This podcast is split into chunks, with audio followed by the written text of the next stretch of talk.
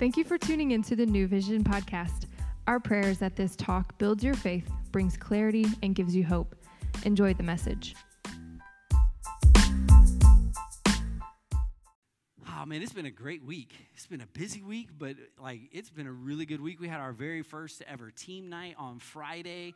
Um, man, that was so much fun. And, and so, those of you who are on teams and, and your schedule didn't work, or, or it didn't work for you to make it this time, or those of you who've been thinking about teams and like it just didn't work, man, make sure you are there this next team night that we're doing because um, it was fun. Um, and then uh, ask the production team, like if, if there was any kind of competitions amongst the teams, you might ask those on the production team like what that competition was and who who won. Or you could ask any other team member; they might not give you a good answer, but.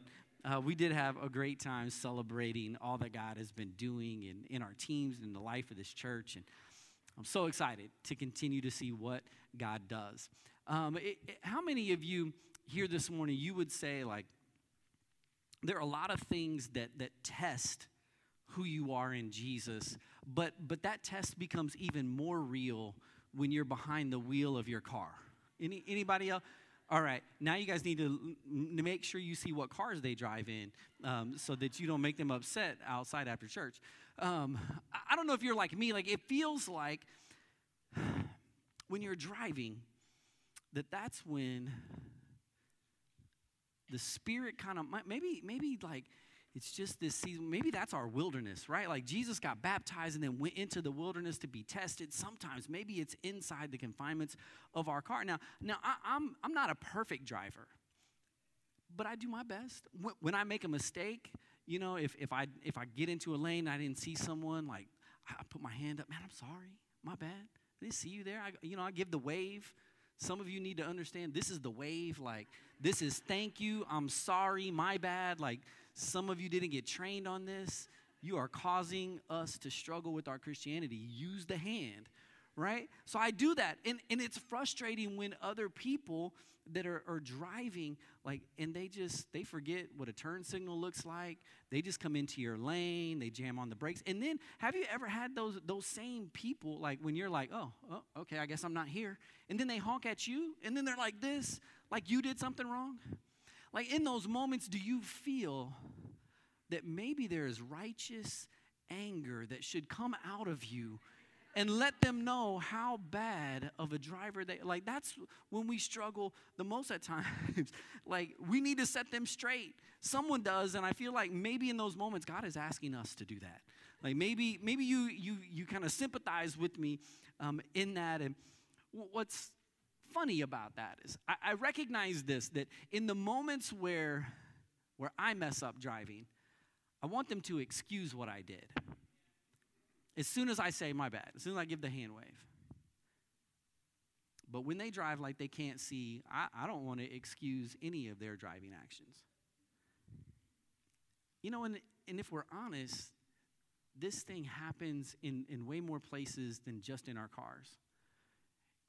Have you ever been left out of an important email at work and you feel like everybody like knew that you got left out and, and the sender, man, Steve, he did that on purpose. He left you out on purpose. But if you sent that email and you accidentally left him out, it would be on accident. You would be trying to explain to him, like, I w- I wouldn't do that. Like, it was a simple mistake. I was busy. I needed to get this information out. But when it was them that did it, we, we didn't excuse them as quickly as we would hope that our mistake would be excused. Or, or think about the times that, you know, you're, you're joking back and forth with your friends, and the times that those jokes kind of cross a line, how you respond when your friend crosses a line versus how you want them to respond when you're the one crossing the line. You know, there are times when, when I do things that um, hurt my wife, and, and I'm, I'm trying to be better and quicker to apologize. And, and you can ask her, I, I, often will tell her, like, man, I'm, I'm sorry quickly um, as I'm trying to wrap my mind around what I did because I never intend to hurt your feelings. Like, my intentions are never, like, what I did, I didn't intend for that to hurt. But then when she does something and hurts me, I'm not worried about her intentions. I'm worried about her actions. You see, the crazy thing is, we want other people to judge us by our intentions, but we judge them by their actions. Let me, let me put this uh, uh, another way. Because, see, we desperately want grace and forgiveness when we are guilty, but we struggle to extend it when confronted with someone else's guilt. And grace is one of those things that we all want. We, we want that, that free, unmerited favor, goodwill. Um, we struggle with it at the same time of wanting it, especially when it comes to God's grace, to His good grace. I mean, we, we do want it, but we feel like maybe we can't have it because we're not good enough to get it. We haven't done enough good things to tip the scale so that we earn it. And that's exactly why it's grace because we can't earn it, we don't deserve it, but it's still God's free, unbelievable gift for us because He loves us. And this good grace is undeserved, unearned, and unconditional. And it's hard for us to wrap our minds around it. And so, for, for the next month, I want to take a closer look at grace. Because we feel like a lot of times, like this is a New Testament thing. It pops up like God is really nice in the Old Testament, right? He's kind of mean in the Old Testament.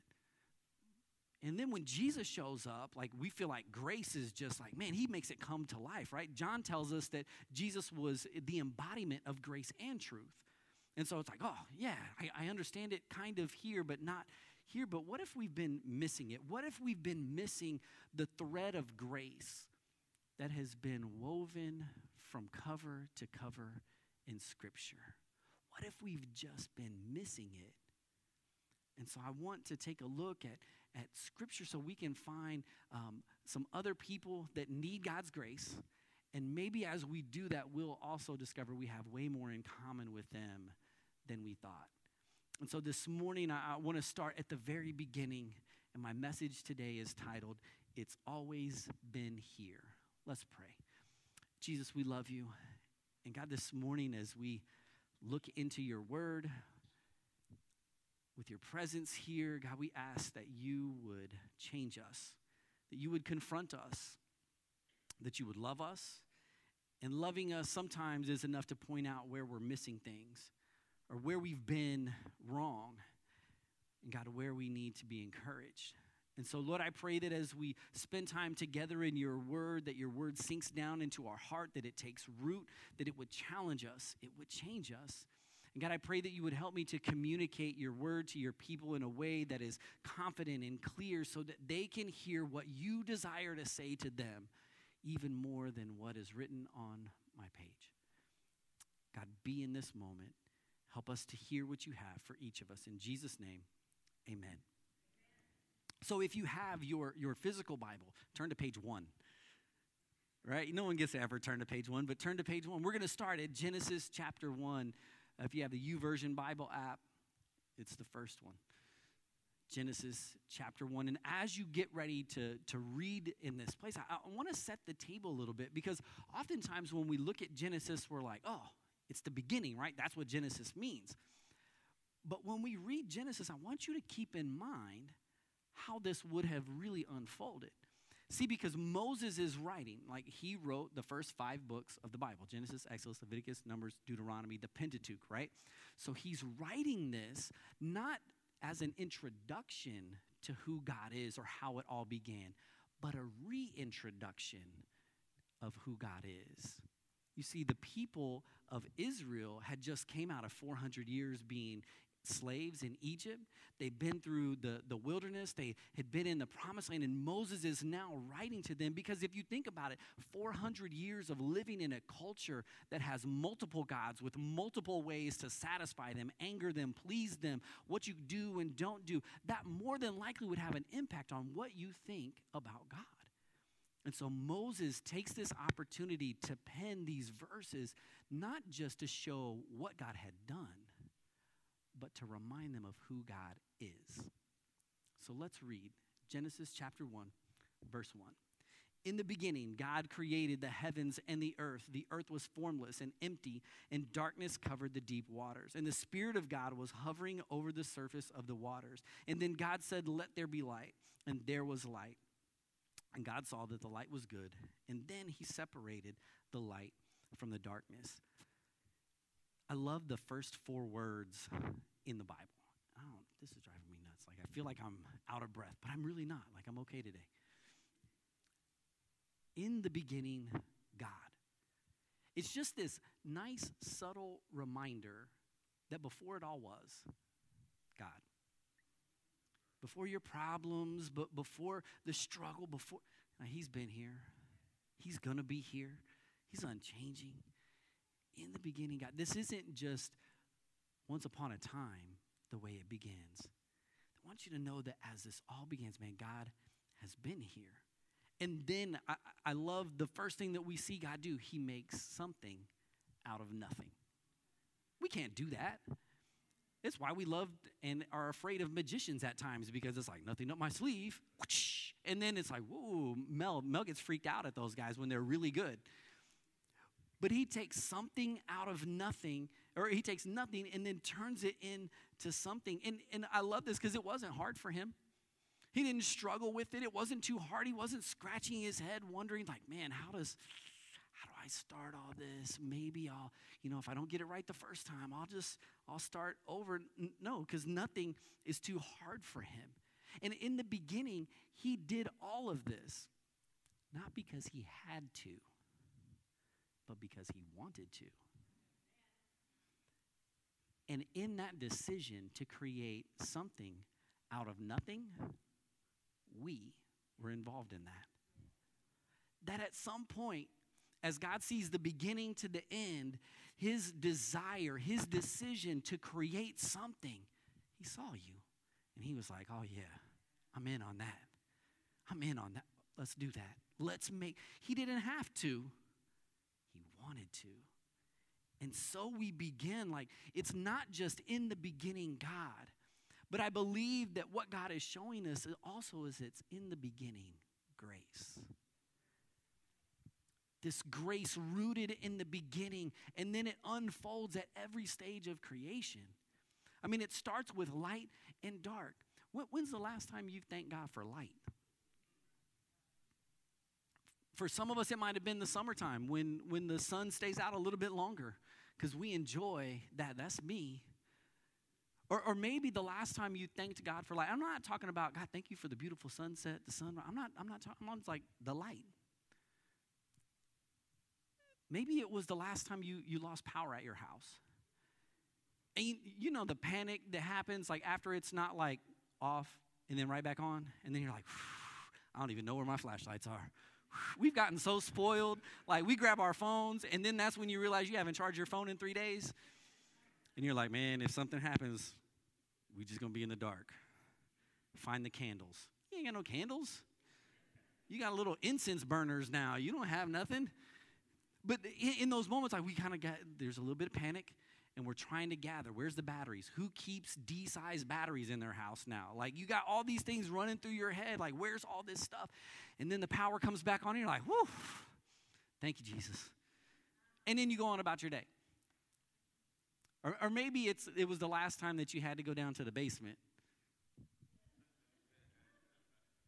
Some of you have those basements that you are hoping that when you pull that string to turn the light on that the light doesn't go out like you need it to come on because the things that are lurking around they run when the light comes on like so you're thanking god when that light comes on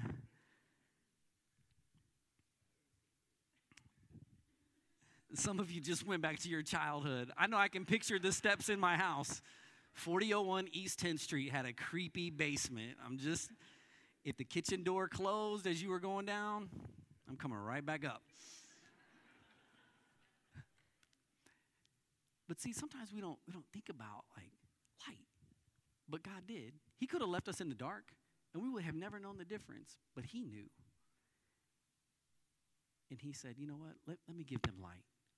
He chose to grace us with light. And at every stage of creation, God chose to do more. Two words can sum up how creation worked. One is He formed the things that we see the earth, the sky, the, the sea, the lakes, all that. He formed things and then He filled them with things. Formed and filled. And at every stage, what did He do? He filled stuff that was cool. Man, He put stars in the sky. He, he, he took all of, uh, of the sea, the, the rivers, the oceans, the lakes, all of those things, and he put fish in them, probably just for J. Rowe to, to love and experience. And then he takes the land and he fills it with creation. He fills it with things that we have grown to love plants and animals. And after each one, after each stage of creation, do you notice what God says? And God looked at what he'd done and he said, It is good. Have you ever thought about why he said that? I don't think it was because God was like standing there with all the angels. What do you guys think? I did that, right? Come on, somebody pat my back. All right. I, I, don't I don't think it was that. And, and I also don't think like as he was looking at it, he was concerned, Taylor, like, you know, how ah, is this, how is this looking? I, I don't think that when God was was saying that it was good, it, it, it wasn't to point it out for his benefit. I think he was pointing out that it was good for our benefit. What do you mean, PK? Let me, let me show you. Because, see, after the table set, formed, filled, stuff all around, then he goes to work on us. He brings us into the mix. And then things change in creation because before everything was, was brought into existence by a word. But when it came to us, he said, Let us make man in our image. And then he decided to get his hands dirty. He said, Man, let me, let me spend some extra time on this. Let me shape it. Let me create it. And then let me breathe my life into it.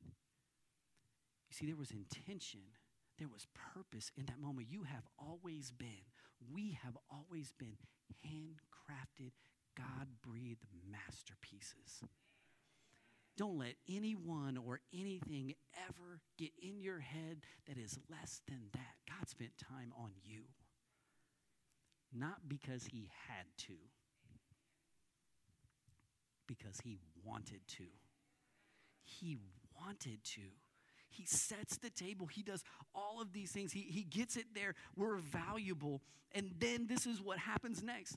In, in verse 29 of chapter 1, then God said, Look, I have given you every seed bearing plant throughout the earth and all the fruit trees for your food. I've given you every green plant as for food for all the wild animals, the birds in the sky, the small animals that scurry around, everything that has life. Then, and that is what happened.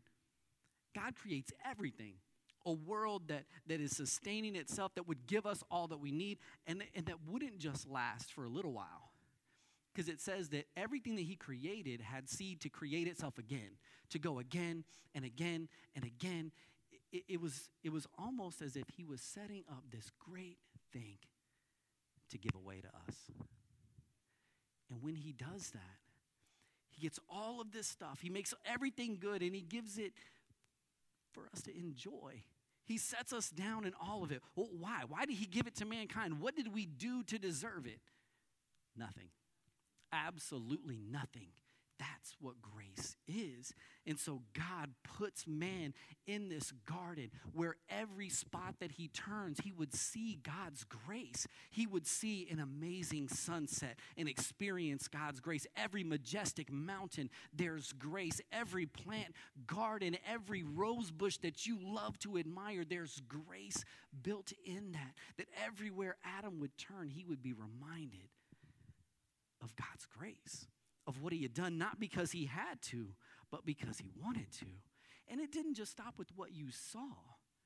God created fruit for those of you who enjoy fruit. He made your favorite fruit. Maybe he made your favorite fruit because it was going to be your favorite fruit. I'm not sure why he made veggies. Like, I really don't know. See, because God could have did a lot of things to make us get nutrients. We have to talk about that. But some of you like vegetables. And then there's there's meat there. He made animals for those of us who enjoy that. Like he, he did all of that so that we could enjoy it. There's grace in the seasons that we love. We don't have to have seasons. Some of you were waiting so that you could put on your first sweatshirt and be like, it's fall, y'all, and get your pumpkin spice out. Like, you've been waiting.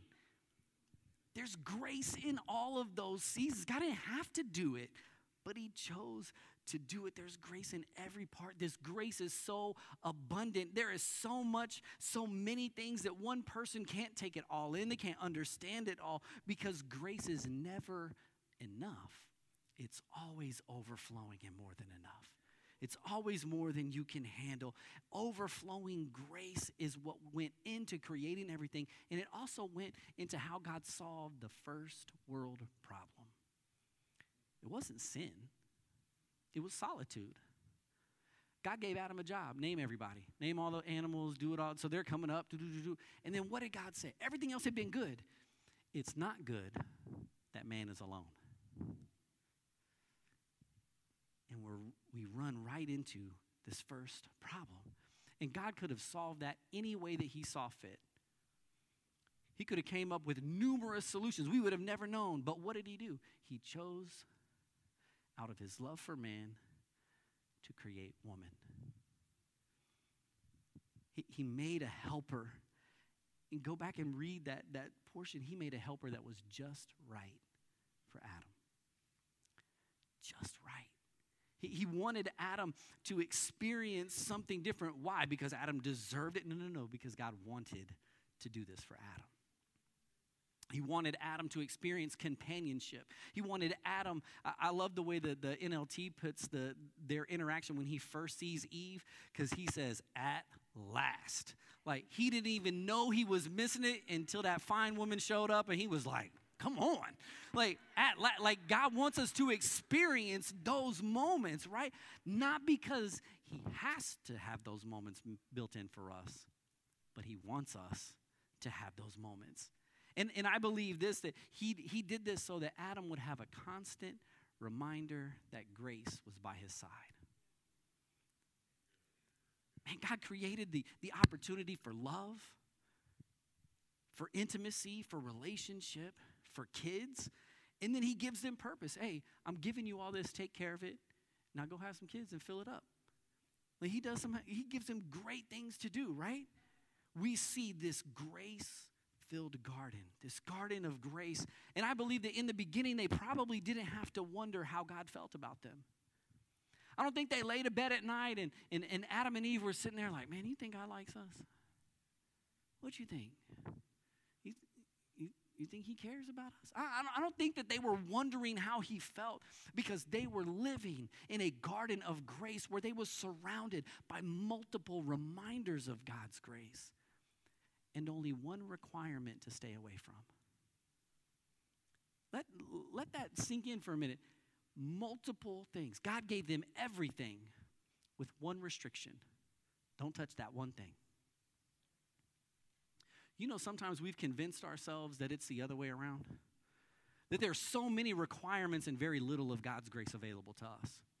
And I think God would be screaming at us to look around at all that He did and the way that He did it, because He didn't have to. He wanted to. Look at the overflowing ways He poured grace into just creation. Look around. He would say, Man, it's a representation. There are all these reminders. That one thing. And just like our kids, man, when we tell them, don't touch that, you don't get that, what do they want? That. And we're going to circle back to that.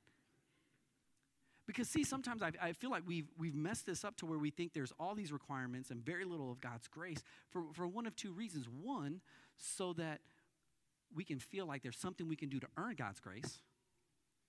And then, two, I, I feel like maybe sometimes the enemy has taken advantage of that thought and made us feel like we will never earn or deserve God's grace that there's so many things that we've done wrong that it will never get us to the place where we can experience the grace of God. And some of us maybe have even been carrying around all this weight and requirement that we feel like will get us something from God, something that we earn and deserve, and that's not God's grace. His grace is undeserved, unearned, and unconditional. It's good grace, it's for us. And we don't know how long they spent in this perfect moment in this perfect harmony, in this perfect garden, with their perfect relationship and no bedhead in the morning, like good breath all the time, like none of that. Like th- they had all of it perfect. They were handling God's trust and his responsibilities well. But we do know at some point, at some point, they, they chose not just to disobey, but they, tro- they, they chose really to mistrust God. That somehow they began to believe that, that God was holding out on them. And then they made a decision that changed everything for everyone as they went after the fruit, the one thing they were told not to go after. As they did that, then we go from the garden of grace to where we see in Romans 8, it says that because sin entered the world, that even creation was affected by it. Everything was poisoned because of sin. Creation itself is now subject to death and decay and corruption. Goodbye, garden. We had it all. They had it all, and, and they chose wrong. They chose differently. They chose incorrectly. They chose poorly, however you want to say it. And now we live in a sinful world. So much so that we sometimes fail to understand the gravity of sin. We don't even like to say sin anymore. We, we've, we've dulled it down to, you know, well, I just, I just made a mistake. My bad. I, I, you know, I had a lapse in judgment. You know, it, it's not that big. Not that big. That, you know, they're way, like, people doing way worse things. I didn't kill anybody. Like, but you see, sometimes it, it seems as if we, we can just shrug off sin like we're blinded to the dangers of sin or even the depths that sin takes us. You see, we buy the lie that Adam and Eve bought way back then that the fruit was going to be so good. Oh, what, what did, what did the, the snake tell him? This is good food. This is great. You're not going to die. Look at me. Look at how great this is. Why? Oh, whatever he bit, it was good. Oh, it's gonna it, it's gonna fill you. You'll be more free. You'll be more like God. You'll understand things better. God's been holding out on you. You want to be free. You want to be like that. Man, take it. And we're yelling at them, don't do it, don't do it, don't do it. But we do the same things. We fall for the same stuff that sin is going to be so good for us. It's going to free us. It's going to fill us in ways that, that we've not experienced before. I, am just, I'm just going to spend time with this person one time. I, know they're not my spouse, but man, the way they make me feel, just one night, I deserve to be happy. I'm not happy right now. I deserve, it's going to be okay because I'm going to be with them and, and they're going to be with me and it's going to be freeing. And I'm going to be, I'm going to feel like a woman. I'm going to feel like a man again. Or, or maybe it's the moments where where we hear or, or, or we feel like, man, I'm just going to let loose today. Like all the anger, the rage, the frustration, like people are going to get it today. I'm going to feel good about myself. I'm not going to hold it back anymore. They just need to, they need to feel the hurt that I feel. And sometimes we, we're at our job and, and we think, you know what? This company doesn't need all these things. We look at the supply closet like it's a Walmart. One's are not going to hurt they're not even going to miss it. They don't keep track of this stuff. They have so much money, they're not going to miss it. It's not that big a deal. It's not like I killed anybody. It's not like I did any, this didn't hurt anyone. But we tell ourselves all these things thinking that it will fill us in some kind of way, thinking that it will bring us some kind of freedom and, and satisfaction and completion. And at the end of the day, we're left with shame and regret and guilt. See, sin tricks us. It's like that third trip up to the buffet line it always promises to fill you, but it leaves you regretful and sick to your stomach.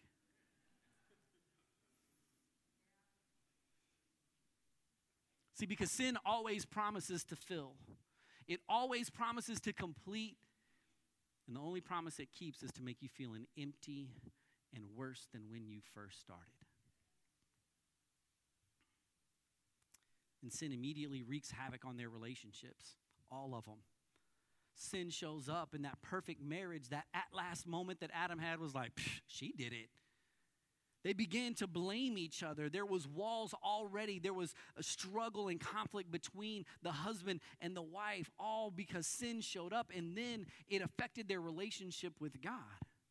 And the toil, the toll that sin and shame took on them, it can't be overstated. It had them feeling things and acting in ways that they had never done before. Look at, look at this verse in, in chapter 3. It said, When the cool evening breezes were blowing, the man and his wife heard the Lord walking about in the garden. So they hid from the Lord. They hid from the Lord God among the trees, and then the Lord called to the man, Where are you? They were experiencing feelings that they never felt before. There was fear now in God. There was shame now in what they'd done. These were things that they hadn't felt ever before. And then instead of walking and talking with God, they now were choosing to hide from Him. Instead of running to Him with what they had done and the pain that they were experiencing, they thought sin had already twisted their thoughts enough about they thought so poorly of themselves they thought that God would not want me to be even in his presence. So I'm going to hide. And we would tell them, no, no, no, run to God. That's not, that, that's not, it, it doesn't work to hide from God anyway. He made the trees, He knows where you're at. But then when we're in the middle of our sin, we do the same thing. We hide from God. Oh, I'm not, I, I can't go to church lightning will probably strike me as soon as I come in, man. I can't, I can't go in there. And we feel like if we don't spend time in God's house, that God doesn't know where we're at and what's going on. We, we feel as if it's so crazy. Like we know, like we can read this story and know that that's not how it works.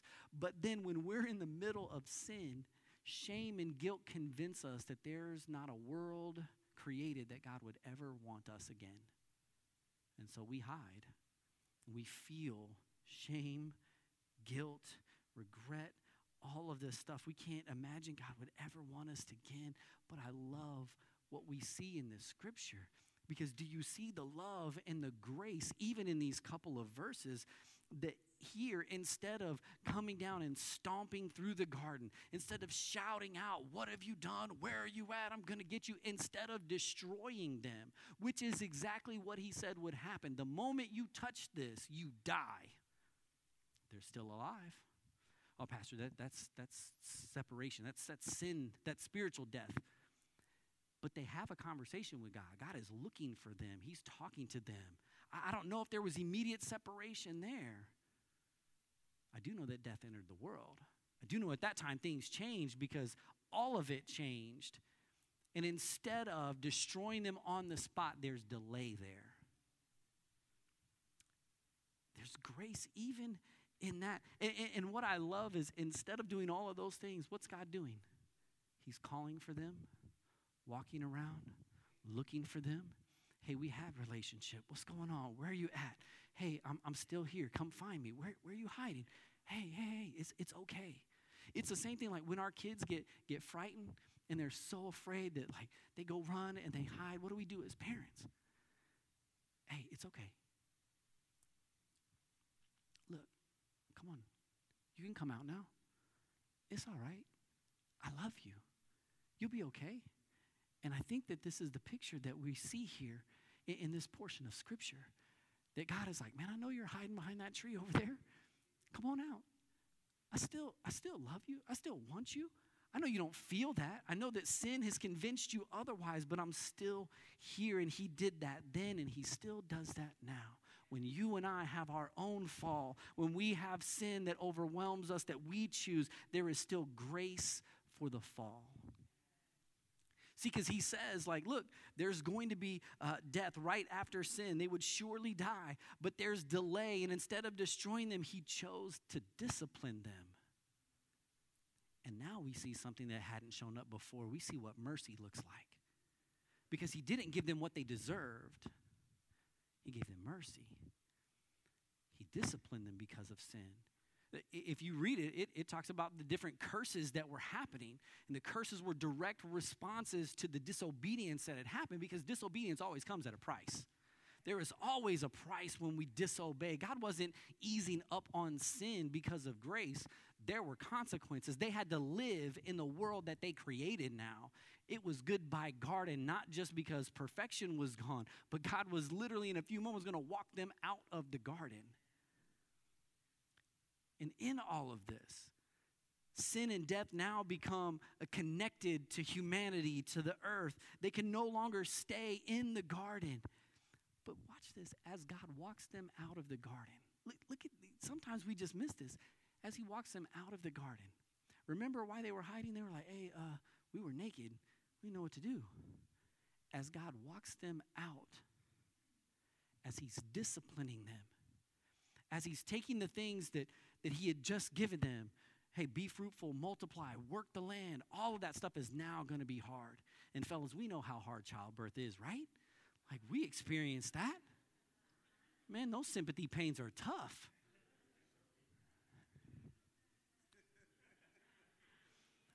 But he took the things that he gave them to do, and now they're harder. The land wouldn't be as easy. You're going to have to work hard now. You're going to have to put in way more work than I ever intended. But then look, as he walks them out of the garden, in true God fashion, he gives them what they need. He takes an innocent animal, he sacrifices it to clothe them for what they would need next. A foreshadowing of, of what grace would look like. That there would have to be a sacrifice to give us what we need. See, from the beginning, we see God's response to man, to sin, has always been good grace. We write songs about God's amazing grace. We hope to experience it. And, and as He's dealing with the fallout of sin, with the discipline, with the curse, with, with all of this, He unveils His plan of redemption wrapped into all of that. Their disobedience came at a price that they could never pay. And so God said, I, I got this covered watch this, I'm, I'm rolling it out. You're not going to experience it for a while. But even in the middle of all of this, in the heartbreaking moment of paradise lost, of perfection going away, of the disappointment, the sin, the shame of all of that, God says there's still hope. Because I'll cause hostility between you and the woman, and between your offspring and her offspring, and he will strike your head, and he and you will strike his heel. This is what God talks about to the serpent, who is the devil, and to Eve. And the offspring that he's referring to is the promise of Jesus, who will show up at just the right time to be the wounded Savior that can take that price, that penalty of death. And he can take that because he can lay his life down and pick it right back up and prove that he is who he said he was. He can do what he said he was going to do. And because of this promise of this wounded Savior, we see grace that we could never earn unfold. We see a promise for hope, a promise for life, a, a, promise for tomorrow, grace that will crush sin and shame. And this promise of grace showed up as Jesus to pay the price for, for the sin that we committed, that they committed. God pours out his love as he sends his son to pay for what we could never pay for, to give us what we could never earn back, to be able to offer something to us with no strings attached because we didn't do it, he did it. See, grace has been here from the beginning. It's God's good grace. It's undeserved unearned and unconditional. Would you close your eyes with me to, th- this morning because we can we can leave here this morning free. Free from guilt and shame, condemnation. You can walk confidently knowing that God's grace is greater. Greater than your past, greater than your disappointments, greater than what feels like your unreached and untapped potential, greater than the thoughts that you've been struggling with, greater than the sin that you've been hiding. It's greater. And it's for anyone who will receive it. If you open up your heart to Him, He will pour it into your life. If you give Him room, He will overflow your world available today. You don't have to earn it and come back to church tomorrow to receive it. You can walk out of here with it today. You can accept this gift that you didn't earn, that you would never deserve. And by embracing this gift, you will also be embraced into God's family. He will give you hope, that life, that peace, that joy that you've been searching for if you will embrace Jesus wonder if you're here this morning you say, PK, I, I need that grace. I need that grace for my own fall, for the sin that, that has had me trapped I need Jesus to take it, to wipe it clean. If that's you this morning, I just want you to raise your hand. Say, man, that's me. PK. I need to give my life to Jesus. I need to experience His grace in my life.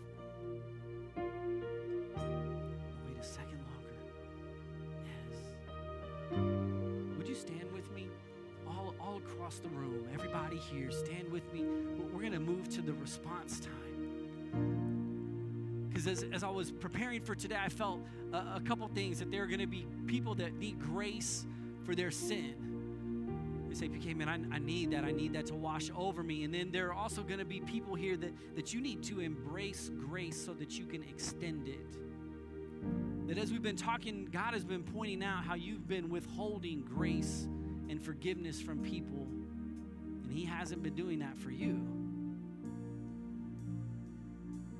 God is challenging you to extend grace,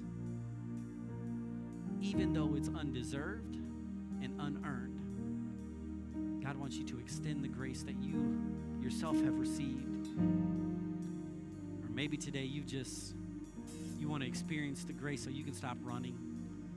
You can stop hiding. He's walking around in the room, asking where you are, hoping that you will turn to him. And today, that's today. Or, maybe today you just need to let go of the weight of the requirements that you've been holding on to like they were grace.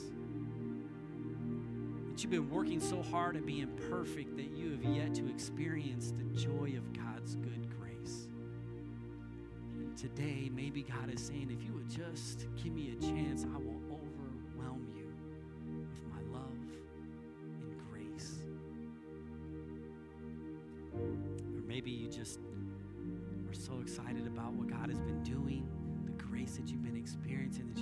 just need a couple extra minutes to thank Him. Whatever it is today, I'm going to challenge you to move from where you are to someplace else. Maybe that's in the aisle. These are my favorite places to be. This is this is where we surrender, where we get victory. And today, this may be where you experience grace like you've never experienced it before. The worship team is going to sing, not just to lead you in a song, but to give you the opportunity to respond to what God is saying to you. How do you need to respond to His grace? You need to step out from where you are so you can experience it, extend it, whatever it is. You've heard me. The Spirit is talking to you right now. As they sing, I want you to move. Don't wait for somebody else to move. Don't wait for them to sing the first chorus. Don't wait for any of that. Just move and respond what God